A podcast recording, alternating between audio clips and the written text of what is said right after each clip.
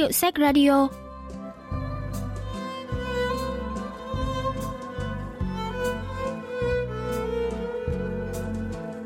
Thanh Tâm xin chào quý vị và các bạn. Mời quý vị và các bạn lắng nghe Hiệu sách Radio, chương trình giới thiệu những tác phẩm văn học đặc sắc và tiêu biểu nhất ở Hàn Quốc qua góc nhìn của các nhà phê bình văn học.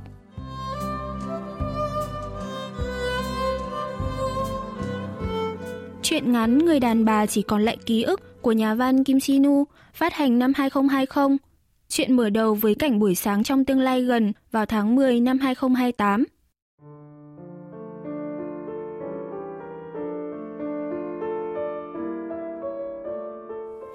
Kênh radio 93.1 MHz đang thoang thoảng phát đi bản piano cổ điển. Hình như cô ngủ quên trên ghế lái xe. Hàng cây bên lề đường lá đã vàng rụm và rụng sắc sơ, nhưng ánh nắng thu buổi sớm thì vẫn khá ấm áp. Khi cô giật mình vì nghe có tiếng ai đó đang mở cửa xe ở phía ghế bên cạnh, thì có một chiếc lá to bản rơi ngay trên cửa kính phía đầu xe. Mẹ! Rumi đang mặc đồng phục, không thể tin được vì từ trước tới nay cô chưa hề thấy con bé mặc như thế bao giờ. Ikyo ngơ ngác nhìn xung quanh. Cách đó vài bước là cổng trường với dòng chữ chào mừng học kỳ mùa thu và những thông điệp cổ vũ học sinh mới đang chạy trên bảng điện tử. Ikyon vẫn chưa tin được là con gái Rumi của mình có thể đi học ở một ngôi trường thực sự, chứ không phải là trường học online nữa. Làm sao chúng ta đến được ngôi trường này? Rumi chuyển cặp sách xuống ghế sau xe và cười nhạt. Mẹ nói gì vậy? Đỗ thì được đi học chứ sao? Nhân vật chính Y Kyung có con gái là Rumi, đang học trung học phổ thông. Chồng cô làm trợ lý cho một nghị sĩ, nhưng bị nghi ngờ vận động cửa sau phi pháp với nghị sĩ đó, nên đang bị bắt giam để điều tra. Khung cảnh mở đầu chuyện ngắn là sự việc của 6 tháng trước, khi Y Kyung đang đến tham dự buổi giới thiệu về trường trung học phổ thông hát, nơi con gái cô muốn nhập học.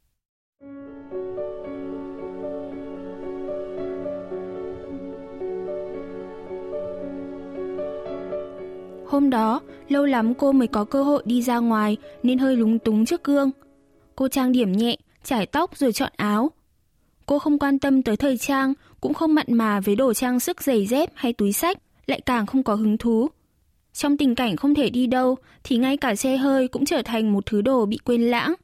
Chỉ cần bật thiết bị thực tế ảo VR lên là trong vài phút sẽ được trải nghiệm các cảm giác đi dạo trên bãi biển với tiếng sóng vỗ bờ, nghe còn thật hơn cả ở ngoài đời như thế sẽ kinh tế hơn rất nhiều.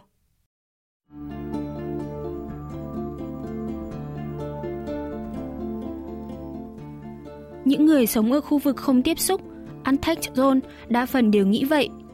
Từ khi thị trường chuyển đổi sang chế độ không gặp mặt trực tiếp, những nơi như trung tâm thương mại, siêu thị, cửa hàng bán đồ ăn cũng đều trang bị hệ thống hỗ trợ mua sắm online hoặc thực tế ảo. Và rồi ai ai cũng giao dịch bằng ngân hàng trực tuyến – nên các chi nhánh ngân hàng cũng dần đóng cửa. Ngay cả các bệnh viện cũng áp dụng chế độ khám chữa bệnh từ xa, nên trừ những lúc đi dạo công viên thì phạm vi bán kính hoạt động ngoài trời của con người ngày càng hẹp lại. Vào thời điểm đó, vấn đề hợp pháp hóa kế ghép ký ức đang trở thành chủ đề nóng trong dư luận. Ngày Y Kyung đến trường hát nghe hướng dẫn nhập học, cũng thấy TV phát sóng nội dung này. Y Kyung chạm tay vào TV để đổi kênh thì thấy kênh này cũng đang thảo luận về chủ đề trên. Các chuyên gia đang tranh cãi về việc nên cho phép công nghệ cấy ghép ký ức phát triển tới mức độ nào và liệu nó có thể được chuyển giao hợp pháp hay không. Trên màn hình chiếu một đoạn tư liệu phỏng vấn người dân đã được xử lý làm mờ khuôn mặt.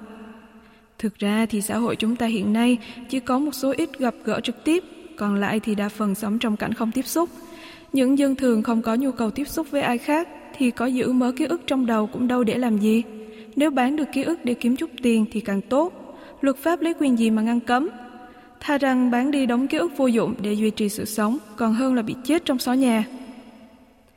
Tôi đang muốn chết cho thanh thản, nhưng bỗng đầu lại xuất hiện một người phụ nữ đứng ra phán. Bà cụ có vẻ giữ nhiều đồ cũ nhỉ? Thế là tôi đoán ngay cô ta đang định lấy ký ức của tôi. Trước đó, Tôi có được nghe về vụ giao dịch ký ức bất hợp pháp, nhưng không ngờ là chúng còn định cướp của cả những người tay trắng như tôi. Đúng là trái đất này đến ngày tận thế rồi. Yi Kyung chạm vào màn hình để tắt kênh thời sự, màn hình liền chuyển sang chế độ chiếc gương soi. Có thể mua được ký ức như món hàng, liệu có tin được không? Nhà phê bình văn học Chon Seo Yong phân tích 기억은 나라는 사람의 존재를 증명해주고 또 정체성을 만들어줍니다.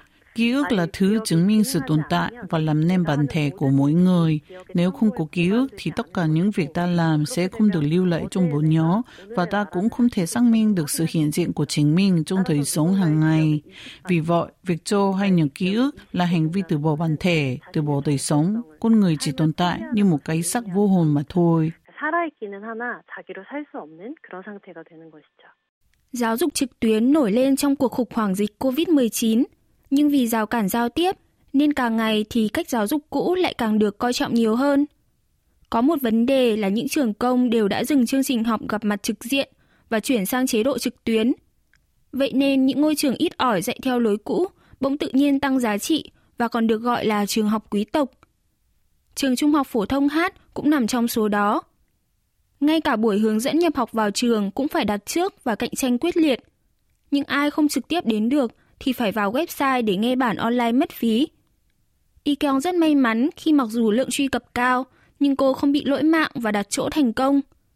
Địa điểm tổ chức buổi hướng dẫn nhập học của trường hát nằm ở khu vực tiếp xúc, Contact Zone, đặc biệt đây còn là điểm nóng về giáo dục, xưa kia tập trung rất nhiều trung tâm luyện thi.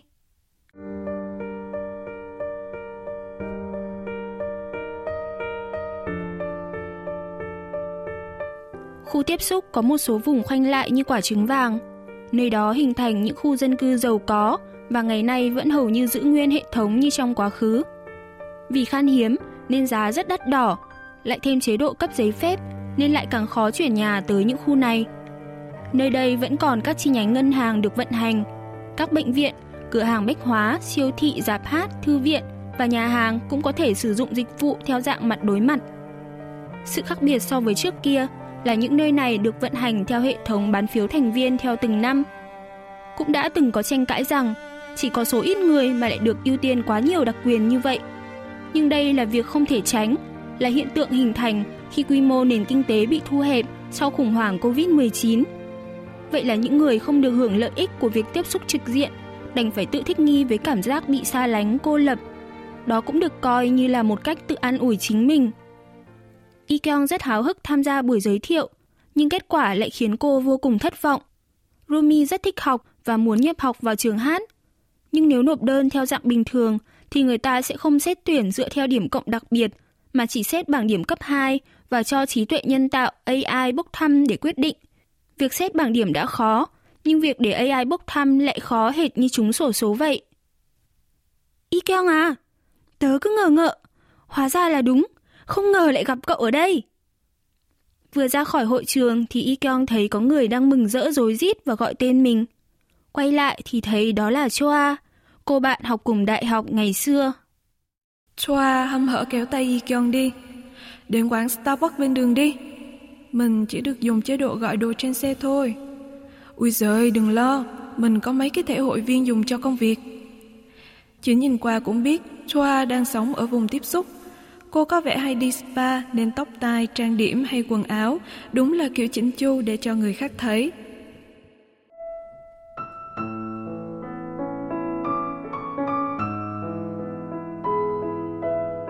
Ikon vốn chỉ được sử dụng những cửa hàng cho gọi đồ trên xe do AI chỉ định. Nay được ngồi uống cà phê, ăn trưa trong quán, xung quanh nhộn nhịp là người, cô cảm thấy đây quả là một trải nghiệm xa xỉ. Cậu có con trai hay con gái đấy? Nếu giống cậu thì giỏi giang quá còn gì. Con gái tớ tên là Rumi. Thế thì giỏi lắm đây. Chắc Grayson nhà mình không sánh bằng. Người ta nói nuôi con trai thì lỗ, Đúng là chẳng có sai. Nên mình phải đưa cả chồng, cả con ra nước ngoài đấy. Nhà cậu đi nước ngoài, Sao lại đến buổi giới thiệu này? Nó sắp về rồi, Chỗ đó cũng khó lắm. Vì Covid-19 nên người ta ưu tiên cho học sinh trong nước trước. Cơ hội vào học ở các trường điểm ngày càng giảm người châu Á cũng bị phân biệt đối xử hơn trước. Cứ nghe thời sự có tin bạo loạn hay khủng bố là tớ cứ giật mình thon thót, không thể nào mà sống yên được. Vậy thì khác hệ của con mình rồi, con cậu dễ vào hơn đấy. Về đến nhà, Y Kyung thao thức không ngủ được. Có lẽ vì được ngắm cuộc sống sôi động ở khu tiếp xúc và gặp gỡ Choa đang sống ở thế giới đó, nên Y Kyung lại càng thấy hụt hẫng, chăn trở hơn. Sống như thế này mà cũng được gọi là sống ngư. Lúc Rumi vào cấp 1 thì Covid-19 đã lan nhanh ra toàn thế giới, nên cô bé hầu như không có ký ức về việc đến trường, cũng không hề có trải nghiệm được cùng bạn bè chạy nhảy trên sân vận động của trường hay đi dã ngoại xa. Ikeong không muốn để con gái sống trong cảnh này. Nếu con gái cô không có hy vọng thoát ra khỏi khu vực không tiếp xúc này, thì chắc cô sẽ khổ sở đến chết mất. Bố, sao bố không ra sớm được? Ikeong cứ ám ảnh mãi câu nói của Rumi sáng nay. Chồng cô làm trợ lý cho một nghị sĩ và đã bị bắt đi cùng nghệ sĩ. Ông nghị sĩ này đã nhận tiền của doanh nghiệp đầu tư mạo hiểm rồi thực hiện quyền của Ủy ban Thường vụ liên quan để hợp pháp hoạt động kinh doanh cho đơn vị này. Với tư cách là trợ lý thân cận, chồng của Ikeong cũng bị nghi ngờ có liên quan. Cô rơi vào cảnh rối như tơ vò, không biết phải xử trí thế nào. Giáo sư Bamino phân tích tâm trạng của cô. 세계는 언택트와 컨택트로 나뉘어 있어요. Thế giới chia thành khu tiếp xúc và không tiếp xúc, nhưng nó lại được vận hành theo quy tắc. Chỉ những người có tiền, có tư cách nào đó mới được hưởng những đặc quyền. Và chồng của nữ nhân vật chính lại phải lo dàn xếp công việc phía sau cho nghị sĩ, rồi phải đi tù. Cuộc sống bế tắc bất công này khiến nữ nhân vật chính đắm chìm trong cảm giác bức bối, tuyệt vọng. Vậy là trong tương lai gần, với sự phát triển của công nghệ thì thế giới bị phân tách thành hai khu vực hoàn toàn khác biệt. Và những người phải ở trong khu không tiếp xúc như nhân vật chính sẽ phải đối mặt với cuộc sống đầy u ám, tù tục.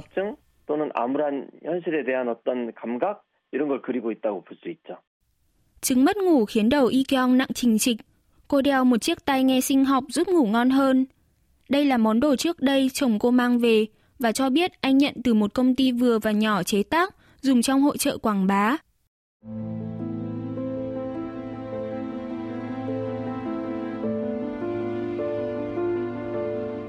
Mấy ngày sau, Choa gọi cho Yi Kyung rủ đến họp hội đồng môn đại học. Choa đưa Yi Kyung đến quầy rượu của một khách sạn.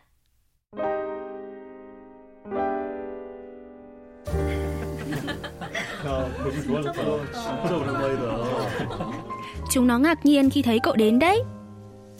Những người bạn có dáng vẻ phong thái khác hẳn với xưa kia đang ngồi uống rượu sang. Này, gọi cả Misu nữa đi. Có người nhắc đến Misu, cả nhóm bắt đầu rôm ran bàn tán với người bạn này. Có ai gần đây liên lạc với Misu không? Nó lặn đâu mà kỹ thế chứ? Không phải đâu, nó cố tình không liên lạc với chúng ta đấy. Nghe bảo là đầu tư chứng khoán thành công lắm. Lạ thật, mấy năm trước tớ còn nghe nói nó bị vợ bỏ cơ mà.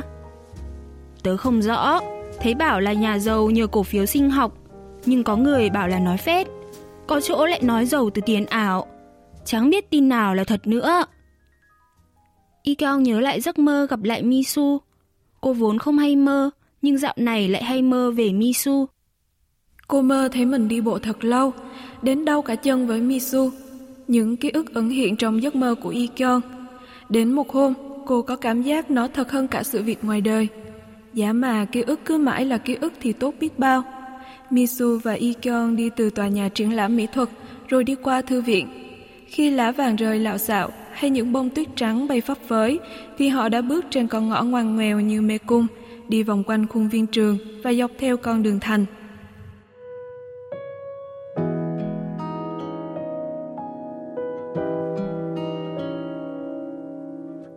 Một ngày xuân nọ, Ikyon và Misu đi bộ trên con đường ngập tràn hoa anh đào nở rực rỡ. Nếu tương lai giống hệt như những thước phim giả tưởng chúng ta xem thì thế nào nhỉ? Thế giới mà con người không cần chạm vào nhau ấy. Nếu không nắm tay nhau, không hôn, không ôm nhau, thì cuộc sống sẽ thế nào nhỉ? Anh không cần lo lắng quá đâu. Trước khi trở thành như trong ma trận, thì những kẻ hủy diệt đã tới trước và hủy diệt con người rồi. Nhưng anh muốn được nắm tay, được hôn em tới tận lúc khi già rồi chết cơ. Nếu được thì dù là trong thế giới giả tưởng như trong ma trận thì anh cũng cam lòng. Anh sẽ làm gì? Làm những gì chúng ta muốn.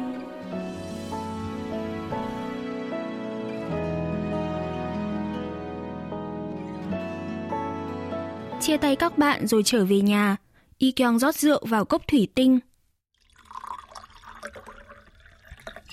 Buồn cười thật, Những buổi gặp trong thế giới ảo vẫn chạm chén cùng nhau, nhưng ở buổi gặp thật thì mạnh ai người ấy uống.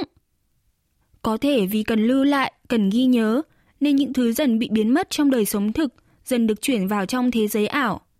Đã lâu mới được gặp mặt tiếp xúc trực tiếp với bạn bè, mà Ikeong vừa vui lại vừa thấy hụt hẫng.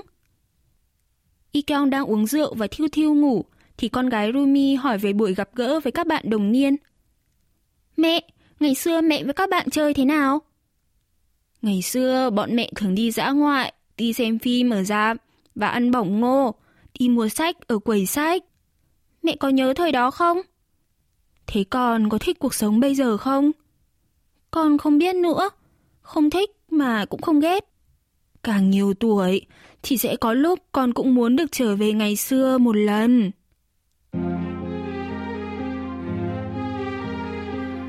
Sau buổi gặp mặt đồng môn mấy ngày, Choa đột nhiên đến tìm Y Kyung. Y Kyung đưa bạn đến công viên gần nhà. Rumi đang học online ở nhà, chỗ tớ không có quán cà phê nên phải ra đây nói chuyện. Ừ, tất nhiên là phải thế rồi. Không hiểu sao Choa lại tỏ ra khiêm tốn, ăn nói nhỏ nhẹ từ tốn. Khu không tiếp xúc này vừa vắng vẻ lại vừa không được quản lý, như kiểu sắp bị bỏ hoang ấy. Cậu thì có thể đắp cái này cái kia cho tình bạn của chúng ta thêm nên thơ, nhưng tớ thì không có chỗ khác để đi. Nếu thử đến đây và đón nhận thứ nắng trời đầy thảm hại, thì chắc hẳn cậu sẽ cảm thấy buồn cười lắm đấy. Choa không ngạc nhiên trước thái độ của Yi Kyung. Cô tiến gần lại bên bạn như thể đang có lý do tha thiết gì đó. Yi Kyung này, hay cậu cũng vào khu tiếp xúc đi. Yi Kyung thấy nhục, như thể đang bị Choa chế giễu. Tớ cũng biết đó không phải là nơi muốn đến là được. Mình thì mình biết chấp nhận cuộc sống hiện tại nghèo nàn của mình, coi đó như là hình phạt mà mình phải chịu, chứ không hy vọng những thứ viễn vông. Mà hầu như ai cũng đều sống như thế cả. Còn mình thì không thể sống như thế nên mới nhờ cậu. Những thứ này cậu không cần thì có thể cho mình được không? Choa hứa sẽ viết giấy tiến cử để gia đình Y Kyung có thể vào sống ở khu tiếp xúc và cũng nhờ người thân làm luật sư bên nhà chồng lo chuyện cho chồng Y Kyung cũng hoàn toàn miễn phí. Đổi lại, Choa yêu cầu Y Kyung một thứ. Mình có sở hữu thứ gì để được gọi là không cần đâu. Cậu muốn gì chứ? Cậu có ký ức đó thôi. Ai mà chẳng có ký ức. Mình không có cái đó. Giờ mình chỉ cần nó. Nếu chuyển đến khu tiếp xúc, thì Rumi sẽ được nhận quyền ưu tiên theo khu vực, khả năng trúng tuyển vào trường hát theo dạng đăng ký bình thường cũng tăng cao. Nhưng nếu bán ký ức thì sao? Nếu mất đi ký ức, thì mình còn lại gì trong quá khứ? Ikeong liệu sẽ lựa chọn ra sao?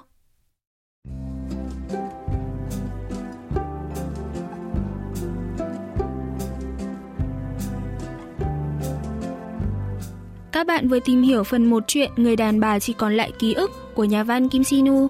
Chuyên mục Hiệu sách Radio xin cảm ơn sự quan tâm theo dõi của các bạn và xin hẹn gặp lại vào thứ ba tuần sau.